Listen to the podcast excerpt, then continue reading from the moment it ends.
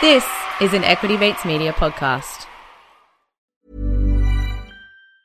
Quality sleep is essential. That's why the Sleep Number Smart Bed is designed for your ever evolving sleep needs. Need a bed that's firmer or softer on either side? Helps you sleep at a comfortable temperature? Sleep Number Smart Beds let you individualize your comfort so you sleep better together. JD Power ranks Sleep Number number 1 in customer satisfaction with mattresses purchased in-store. And now, save 50% on the Sleep Number limited edition Smart Bed for a limited time. For JD Power 2023 award information, visit jdpower.com/awards. Only at a Sleep Number store or sleepnumber.com.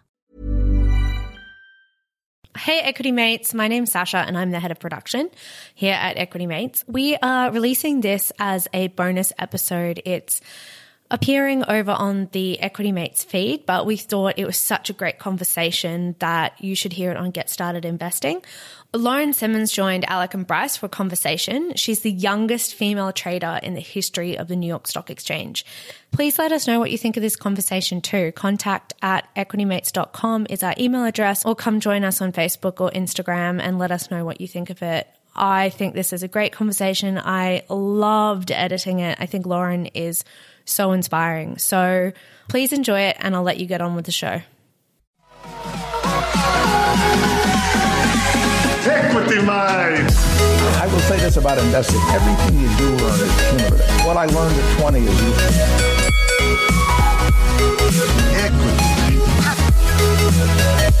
Welcome to another episode of Equity Mates, a podcast that follows our journey of investing. Whether you're an absolute beginner or approaching Warren Buffett status, our aim is to help break down your barriers from beginning to dividend. My name is Bryce, and as always, I'm joined by my equity buddy, Ren. How's it going, bro? I'm good, Bryce. Very excited for this episode. As we continue to grow the podcast, we are managing to speak to more and more people from outside Australia, and I'm excited to have another American guest joining us today. Absolutely. It is our pleasure to welcome Lauren Simmons to the show. Lauren, welcome. I'm so excited to be here. So excited to be talking with you all today. So, uh, there's plenty to go through in today's episode, but for those of you who haven't come across Lauren before, um, at 22 years old, Lauren was the youngest and only full time female equity trader to make it on Wall Street, as well as the second African American woman in history. So it's an incredible story and one that re- we really want to unpack here. Uh, Lauren, your journey on Wall Street, um, what you're doing in life after Wall Street, and then also some of the work that you're doing on uh, the Going Public show that sounds super interesting that we also want to crack into. But before we do, uh, we always like to start with a game. So, Ren, let's do it.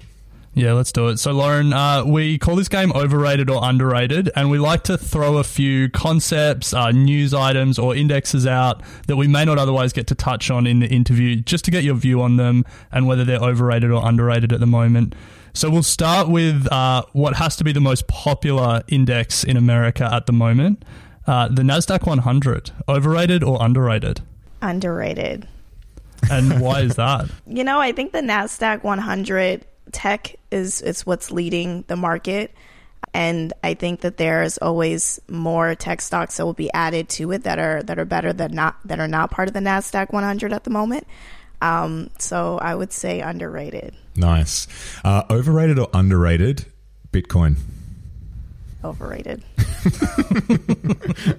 Overrated all day, every day. Why? Um, I do think that cryptocurrencies, um, it's a very interesting topic, and I know we don't have enough time to go into all of it, but I will say that countries are definitely going above and beyond to try to create a digital currency because that is going to be the next wave.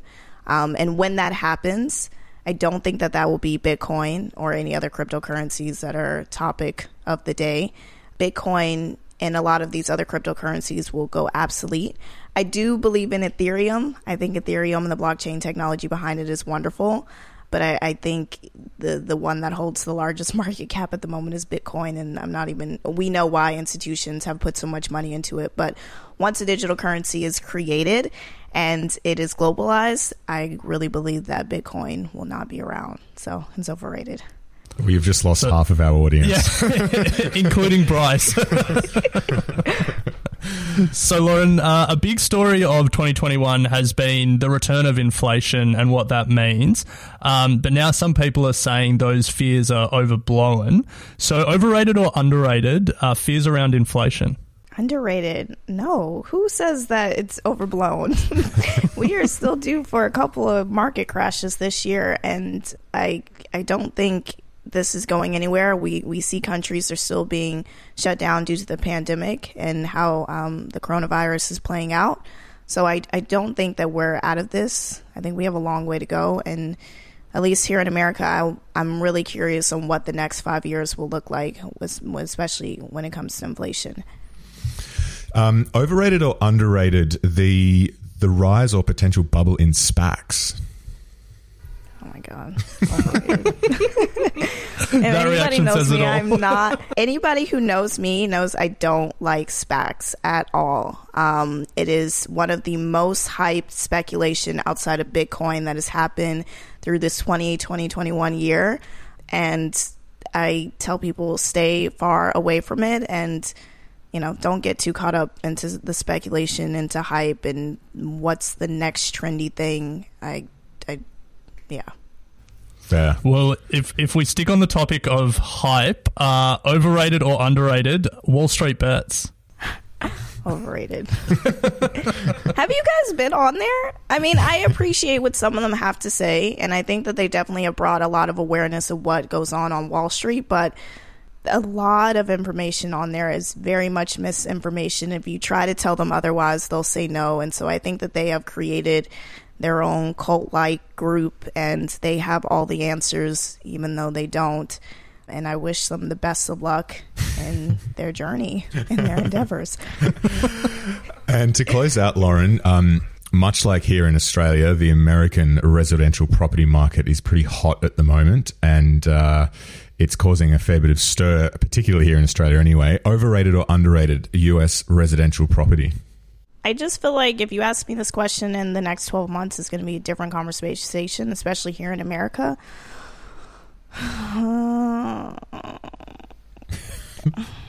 Mm, I say underrated. I mean, we still have a long way to go. Like the pandemic is still going on. I think the market is crazy for the housing market. Um, but I do think that come 2022, it'll be a different conversation.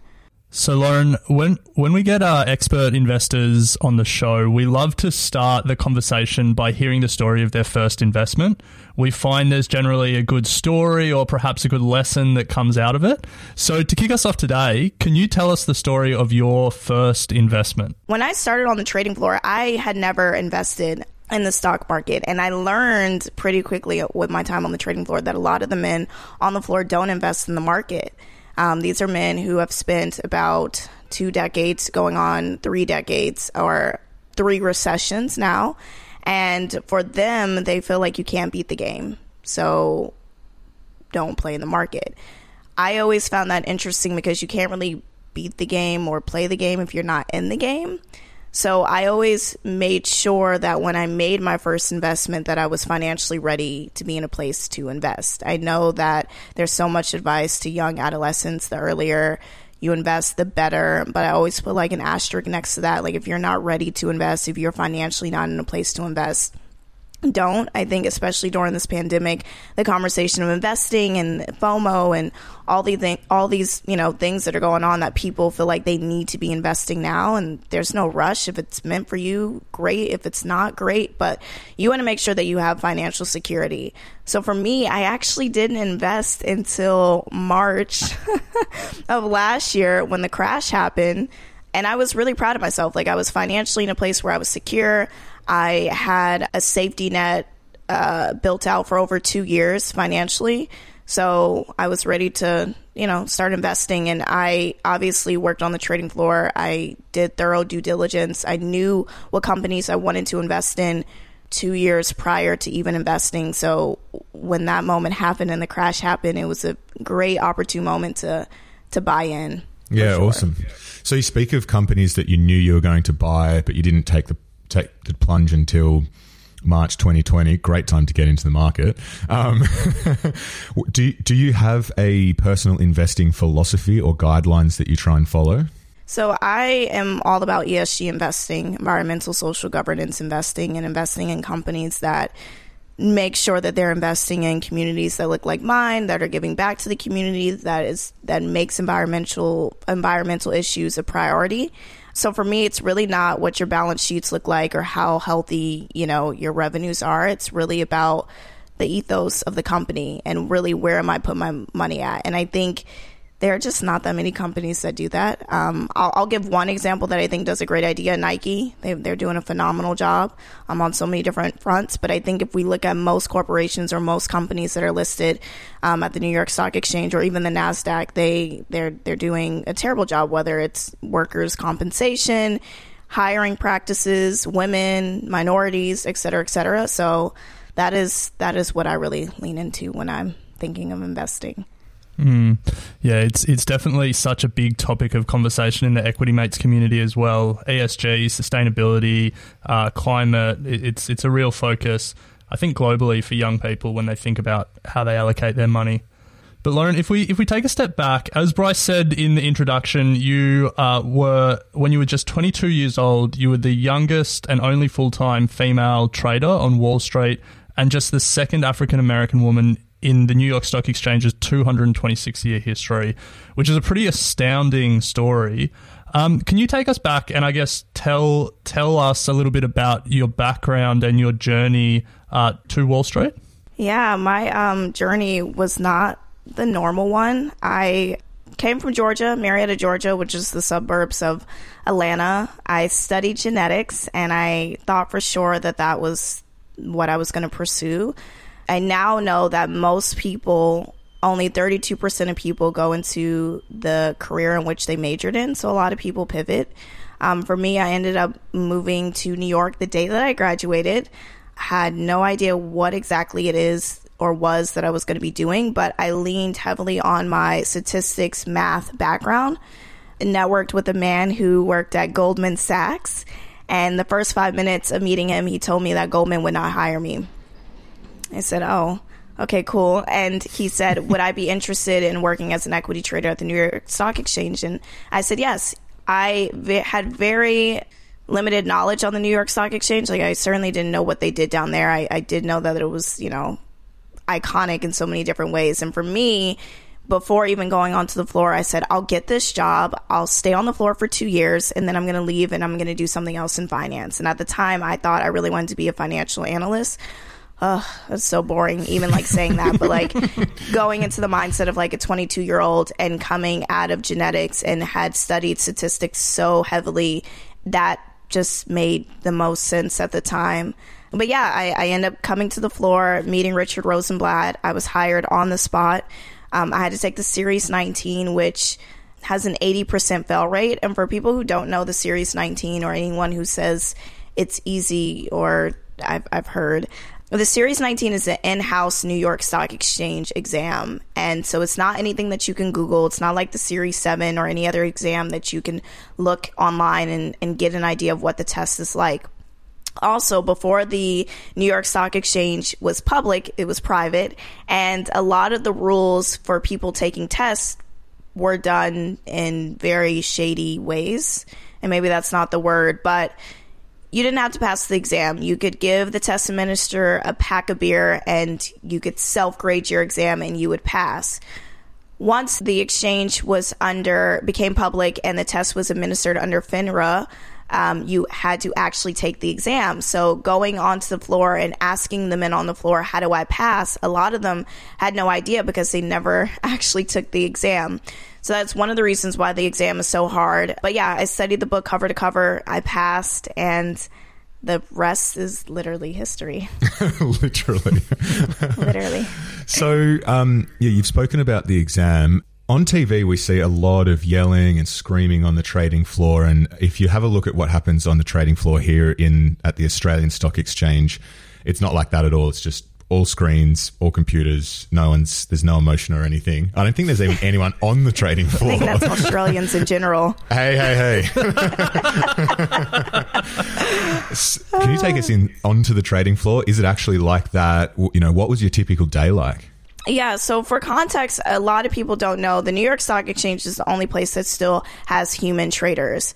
And, you know, there are pros and cons to that. I think DMM specialists ha- are, I'm not going to say more worthy, but I think that they have a more important role on the trading floor than than traders themselves. But as far as what you've probably seen on like Wolf of Wall Street or what you've seen in a lot of um, shows in the past, it's not like that. No, the reality is is the open and the close is the busiest times of the day. Which yes, there is shouting, um, men running around as we're trying to you know get looks for our clients and and looks meaning if if a stock is about to open, we get access from the DMM specialist on what that stock will look like when it opens, what the price will be, um, and so we can give that relay that information in real time to our clients. Which you know there is a benefit of that, but I think what we have seen during the pandemic, and the first time in a very long time, with the New York Stock Exchange shutting down, and there were no traders, there were no specialists on the floor, it makes you wonder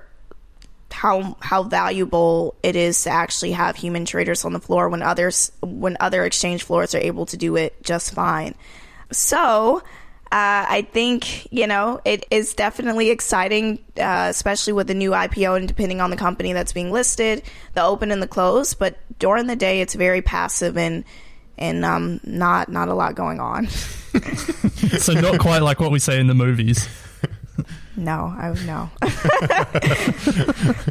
so, Lauren, it, it's pretty phenomenal that uh, you know you, shattered glass ceilings, and being the second African American woman in 226 years is is pretty phenomenal. But but it also points, I guess, to some pretty, uh, I, I guess, a problem with the traditional way they hired or how, who passed the exam.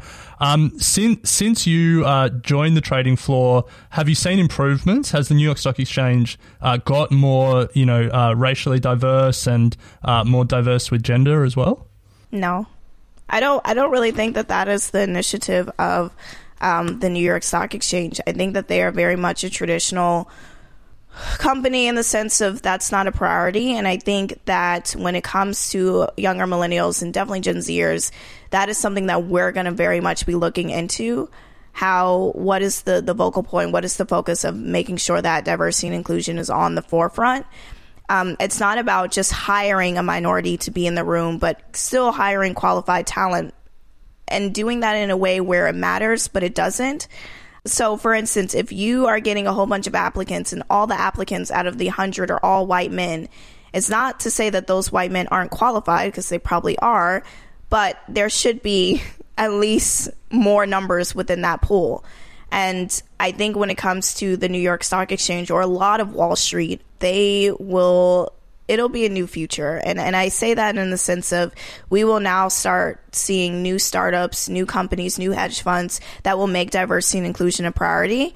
And they people will get tired of waiting for the gatekeepers to make the change. And we see that happening in real time. This is this 2020 has been the year of innovation, even before 2020 but definitely going into 2021 and and companies that don't make it a priority will will they're they're just not going to withstand the test of time. Mm. So during your time on Wall Street, you know, we all um, build up a, an idea of what Wall Street is and the people that work there. But are there any sort of big misconceptions that we might have about Wall Street or that, that you found? It's not as intimidating as people think. I, I do think, like, coming into Wall Street, you think, oh my goodness. I mean, certainly there are the characteristics of like the alpha A type men. Um, but they're everyday people, and the information that's out there isn't harder to understand. Um, it's all about accessibility, and I think for the most part, most common people, especially when it comes to investing and trading, can can make very informed decisions if they're given the information to do so. I think a lot of the jargon that's on TV or what's like pushed out to the world, they use, you know, terminology that people don't really understand. And so they think it's above their pay grade or it's above anything that they would understand. But really, it, it's all there. Finance has been here since the beginning of time. Everything is pretty accessible. It is going to take a little bit of due diligence and, and reading more than you probably would want to. But I wouldn't say that the people on Wall Street are like rocket scientists. I, I believe that the information there can be easily digestible and relatable and and all the information is kind of out there. I, I don't like Wall Street isn't doing anything new, meaning curing cancer, rocket science, Tesla innovating new cars, uh, EV vehicles, EV vehicles, lol, EV. But finance has been there, which is why I think this crypto space is can be really innovative because there is new technology that is there and it is innovative and it brings, you know, just newness to what we have known so long to be the traditional status quo. Mm. Yeah, I, I, couldn't agree more with what you were saying around, you know, f- eh, finance is accessible once you cut through the, the noise and the jargon. And, you know, that's something that we really try and get across here at Equity Mates that, you know, investing can be for everyone. So, Lauren, you left Wall Street in 2018. Um, why, why the decision to leave? And I guess in looking back on that time, what, what were some of the biggest lessons that you walked away from that experience with? Yeah, I mean, for me, I always stand on morals and ethics and like what is going to drive me. I love going into new spaces where I'm quote unquote the dumbest person in the room and learning as much as I can. And while I did really thoroughly enjoyed my time on Wall Street and everything that I learned, there were two distinctive things that I said I'm leaving. One was the pay. I was only making $12,000 American US dollars while working on the floor, which was no money, and I was living in New York City. But I loved my job, and I never complained about my pay, and that was what the pay was, and that was what other men that I worked with were getting paid as well.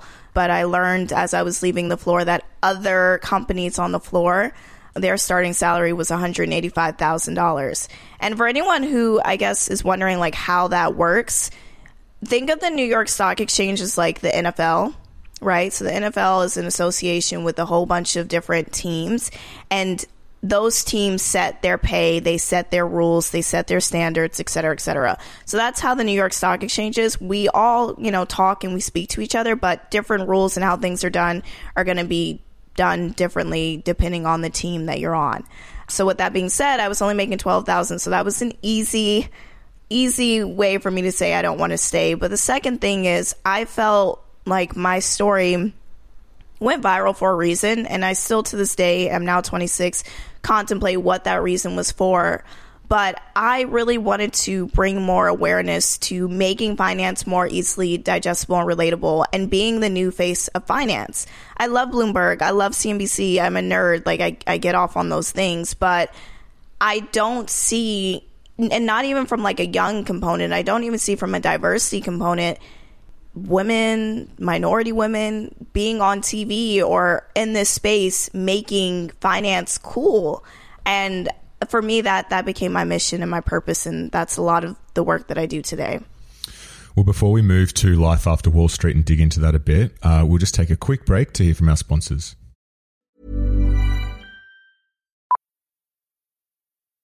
Millions of people have lost weight with personalized plans from Noom like Evan, who can't stand salads and still lost 50 pounds. Salads, generally, for most people, are the easy button, right? For me, that wasn't an option. I never really was a salad guy. That's just not who I am. But Noom worked for me. Get your personalized plan today at Noom.com. Real Noom user compensated to provide their story. In four weeks, the typical Noom user can expect to lose one to two pounds per week. Individual results may vary. So, Lauren, you're now, as you said, your uh, story has gone viral, and you're traveling the world as a keynote speaker, and uh, you know, positioning yourself as an expert on on youth finance, women's finance, and as you said, trying to make investing cool. Um, what are what are some of the trends that you're starting to see globally when it comes to youth finance, women in finance, and and sort of what are you trying to really address? I see one of the trends, especially with this pandemic that that we are still very much in. Well, let me take a step back. So prior to the pandemic, I knew that a recession was coming. I didn't think that a recession was going to come from coronavirus, but I knew that we um, every 10 years plus or minus we we go into a recession so we were due for one i thought we would really be going into a recession based off of student loans which i still think that we are very much due for a recession based off of student loans but that's another story for another day but what we have seen throughout history is during times when there is a recession, people's fears come out and they really lean on what is going to make them rich, especially in times when they are not doing so well financially. And so this was very much the catalyst, a mixture of so many things that people are very much leaning into a space where they want to become rich overnight and that and we all know that that's not how it works. And how do we do that quickly and how do we stay in like this mindset of getting caught up in the speculation that we talked about earlier. So for me, I, I want to be the voice, the North Star that guides people through this and to realize that a lot of it is psychological. And if you are not mentally in a good place when it comes to finances, you are going to lean into any and everything that presents itself as with cryptocurrencies, as with SPACs, as with uh, name anything under the sun that's happened throughout this pandemic. And so that's what I've seen a lot of the conversation and a lot of things that have come out of this 2020, 2021 year. And I can't wait to, for us to get back to a place of normalcy where people are back to working, um, where they're, where we could touch people again and be in person and not on Zoom calls. And until then, I don't know. I think I think we still have some dark days ahead of us. So, Lauren, when you talk about you know getting right financially, um, and then you can sort of avoid some of those hype stocks or you know meme stocks or whatever the fad of the moment is. Uh, what, what are some of those things that everyone can do to start getting right financially? I guess both practically but also psychologically. I think it's psychological is the first step, and how you do that is like being okay with living in your means, budgeting and saving. And everyone always wants to throw out those words and how do you budget and save? And I've actually gone back and forth with like even my team for on social media on like how can I give practical advice on how to budget and save. But the one thing is that everyone's financial journey is going to look completely different because everyone's financial situation is completely different. So to put something in a box and to say save great but like is that really helping the masses? Probably not. I mean the, the general rule is like the 50 30 20 rule um, which you know but it for me it, it's like psychologically being in a place of being okay with wherever you are at. Standing exactly wherever you're at and being okay being wealthy is a mindset. Being poor is a mindset. And people often don't love you know, people saying that, but but there's truth in that. When I was making twelve thousand dollars, I never felt like I was poor. Like I was happy, I was budgeting, I was eating every day, I was smiling, I was energized. Um, I did overbounce my account, um, which wasn't a great feeling. But I was at the time 22, and it wasn't frequently. And every time it happened, I pretty much my heart would race so fast that I would say I wouldn't. I don't ever want this to happen again. But I knew that that was my situation that time and space and day. I knew that that was not going to be my situation come a year or six months or even, you know, a month later. And once you get into a place and realize that, one, if it sounds too good to be true, then it probably is. But two, realizing that your situation today is not going to be your situation tomorrow. And if you can just ride the wave and mentally be in a healthy, good place, you won't get too caught up of what is going on in this world and and letting that feed your your moves financially and mentally. Um, so before we can even talk about getting good with your finances, it's very much getting into a healthy psychological place of where you're at with your finances, if that makes any sense. Yeah, yeah. So uh, what you know, often here at Equity Mates, once you've sorted your finances, a lot of our audience are in a position where they want to do something with their money and actually start to build wealth. But we're confronted with the view often that investing isn't for me, so to speak, in inverted commas. How have you learnt to break down that resistance when people obviously would say the same things to you? It's too risky, stock market crashes. You know, h- how are you encouraging people to start investing when that time is right? I think the stock market is safer than investing in cryptocurrency. So anyone who's making the the argument on the latter, I'm like, what?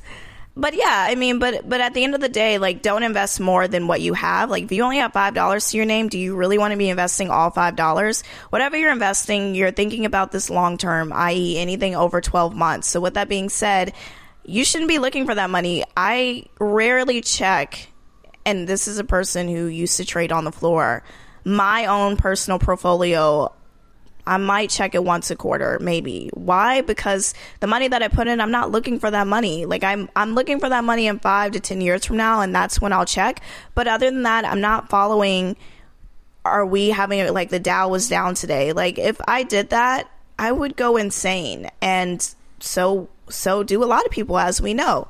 So for me, it's just once you are in a place where you can start investing, don't give me all the reasons on why you can't, but also one of the reasons why you can is not to make quick money overnight. If you're doing that, then you're already doing something wrong. If you're investing with emotions, you're already doing something wrong. You want to come from a place of detachment. I have extra money. I'm not looking at this money. I'll look at this money in a year or so and let that be that. You shouldn't be, you know, you can follow the markets. I do. Like I'm I'm reading the news on a daily basis. Again, I'm a nerd about it, but I'm not checking what is actually in my portfolio or what's going on in my account because I'm not looking to get a quick return on that. And if anyone is looking to get a quick return, then uh, yeah, you shouldn't be investing because that's gambling. And if you want to gamble, you, you, go ahead gamble, but that that's not investing. Mm, yeah. Now, Lauren, you're, um, you know, post Wall Street, you've been doing a lot. You've been the a keynote speaker, helping educate people, which we've touched on. But you're also going into the media, and you're uh, you're hosting a TV show uh, called Going Public. And for people that haven't heard of the show, think of it like Shark Tank, but rather than watching other people invest, uh, it lets you, the viewer, be Mark Cuban and invest in contestants' companies uh, as they prepare to go public with an IPO uh, which sounds like a really cool concept yeah. and something that I'm really excited for. So, can you tell us a little bit more about the show and um, sort of what went into making it? Yeah, so Todd and Darren, they're the creators, and they're all about democratizing uh, the space when it comes to IPOs. And essentially, what that means is we want to close the generational gap, uh, wealth gap. We want to have conversations that empower people.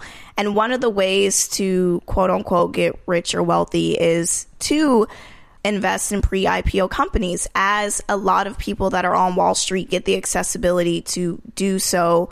Typically, typically to invest in a pre IPO for a company, you have to um, be an institution. Um, you have to have a net worth over a million.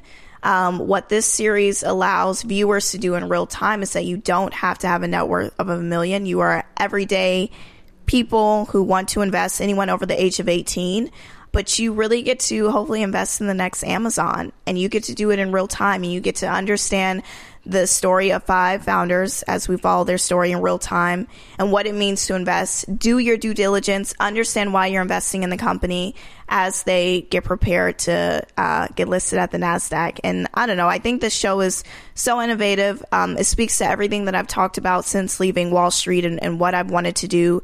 And I'm so excited to, to, to bring this to life and and to be on this journey with everyone the the companies todd darren the creator the producers everyone um, and I, I really think that we get to change this narrative. And we're also seeing it done with other companies as well.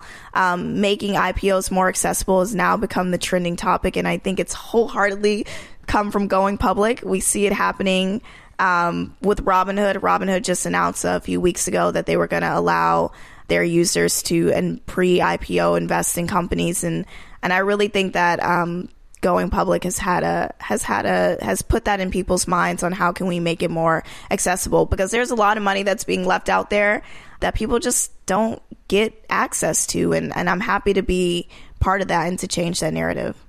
Do Australians get to participate? Yes, everyone, anyone over the age of 18. Okay, okay, cool. yes, global. We want you guys, please. Um, are you able to share any of the companies that are going to be on the show, or is that something that we're going to have to wait and see? Something that you guys are gonna have to wait and see. Um, but I will say that all the ask. companies, no, no, that's fine. And some of the companies, um, they're they're absolutely amazing. Like they are a representation of what Wall Street should look like, right? Like there's not just all old white guys. Like we have women founders, we have men, we have um, so many different backgrounds, which I think is just absolutely important. Like you want to invest in companies that are a reflection of you um, as I speak to two white men today. But but I, I am really proud of, of the companies that we have on the show, and, and I think it's a, a great reflection of the, the direction that we're trying to go into.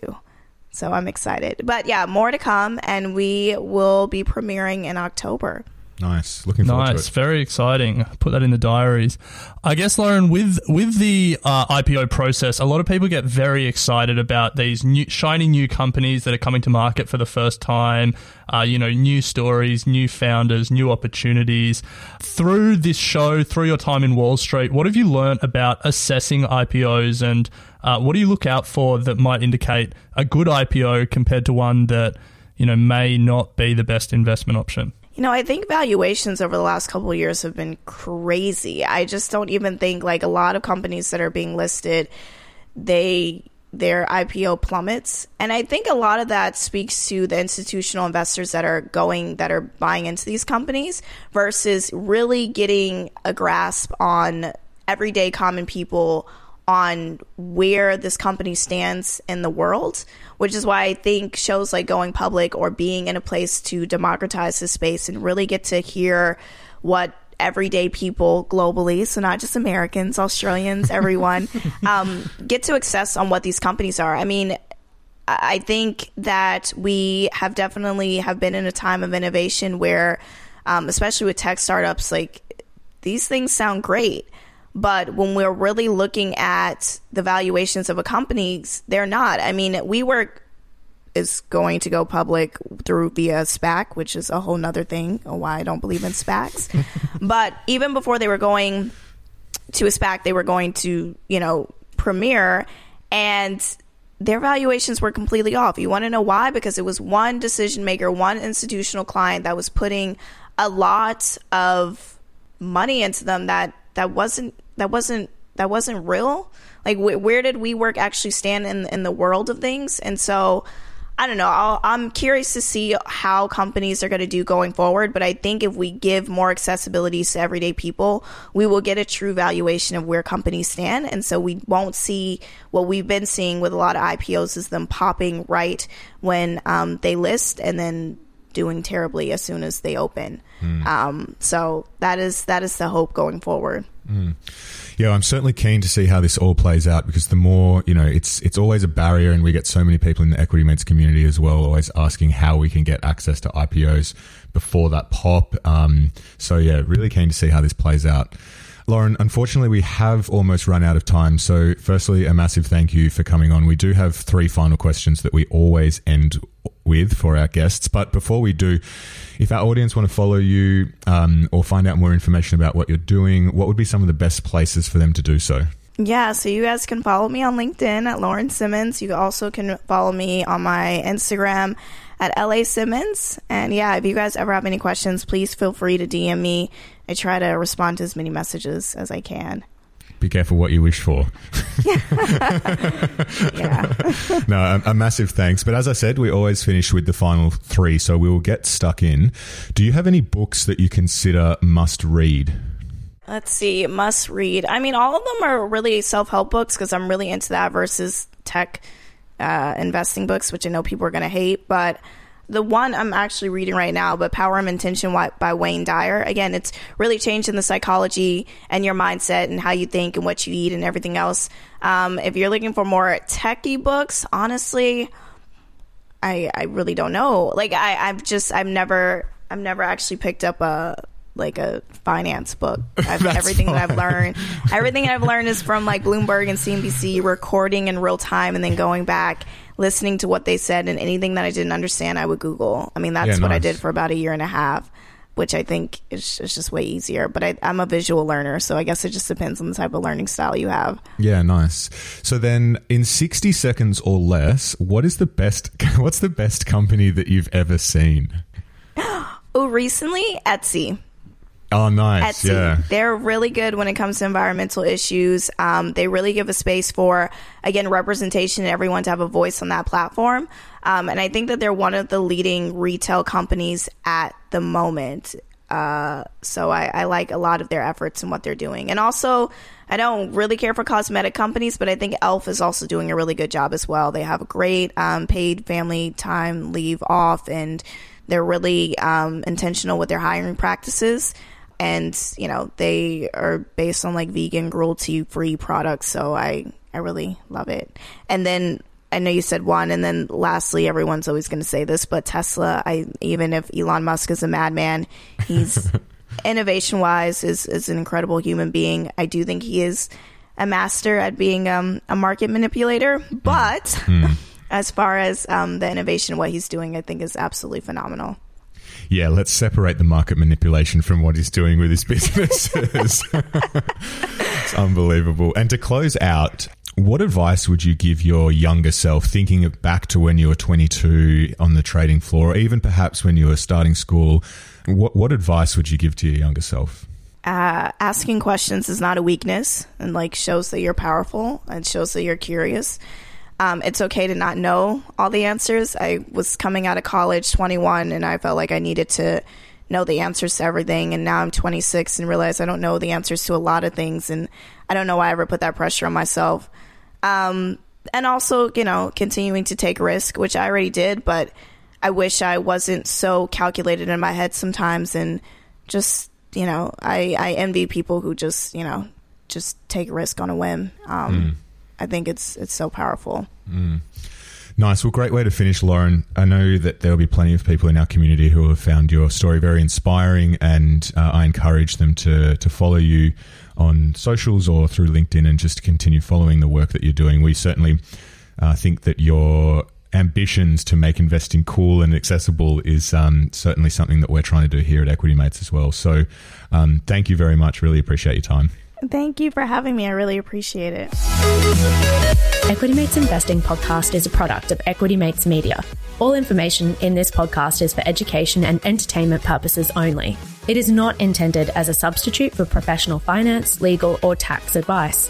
The hosts of Equity Mates Investing podcast are not financial professionals and are not aware of your personal financial circumstances. Before making any financial decisions, you should read the product disclosure statement and, if necessary, consult a licensed financial professional. Do not take financial advice from a podcast. For more information, head to the disclaimer page on the Equity Mates website where you can find ASIC resources and find a registered financial professional near you. In the spirit of reconciliation, Equity Mates Media and the hosts of Equity Mates Investing podcast acknowledge the traditional custodians of country throughout Australia and their connections to land, sea, and community. We pay our respects to their elders, past and present, and extend that respect to all Aboriginal and Torres Strait Islander people today. Even on a budget, quality is non-negotiable. That's why Quince is the place to score high-end essentials at 50 to 80% less than similar brands. Get your hands on buttery soft cashmere sweaters from just 60 bucks, Italian leather jackets, and so much more. And the best part about Quince, they exclusively partner with factories committed to safe, ethical, and responsible manufacturing. Elevate your style without the elevated price tag with Quince. Go to quince.com slash upgrade for free shipping and 365-day returns.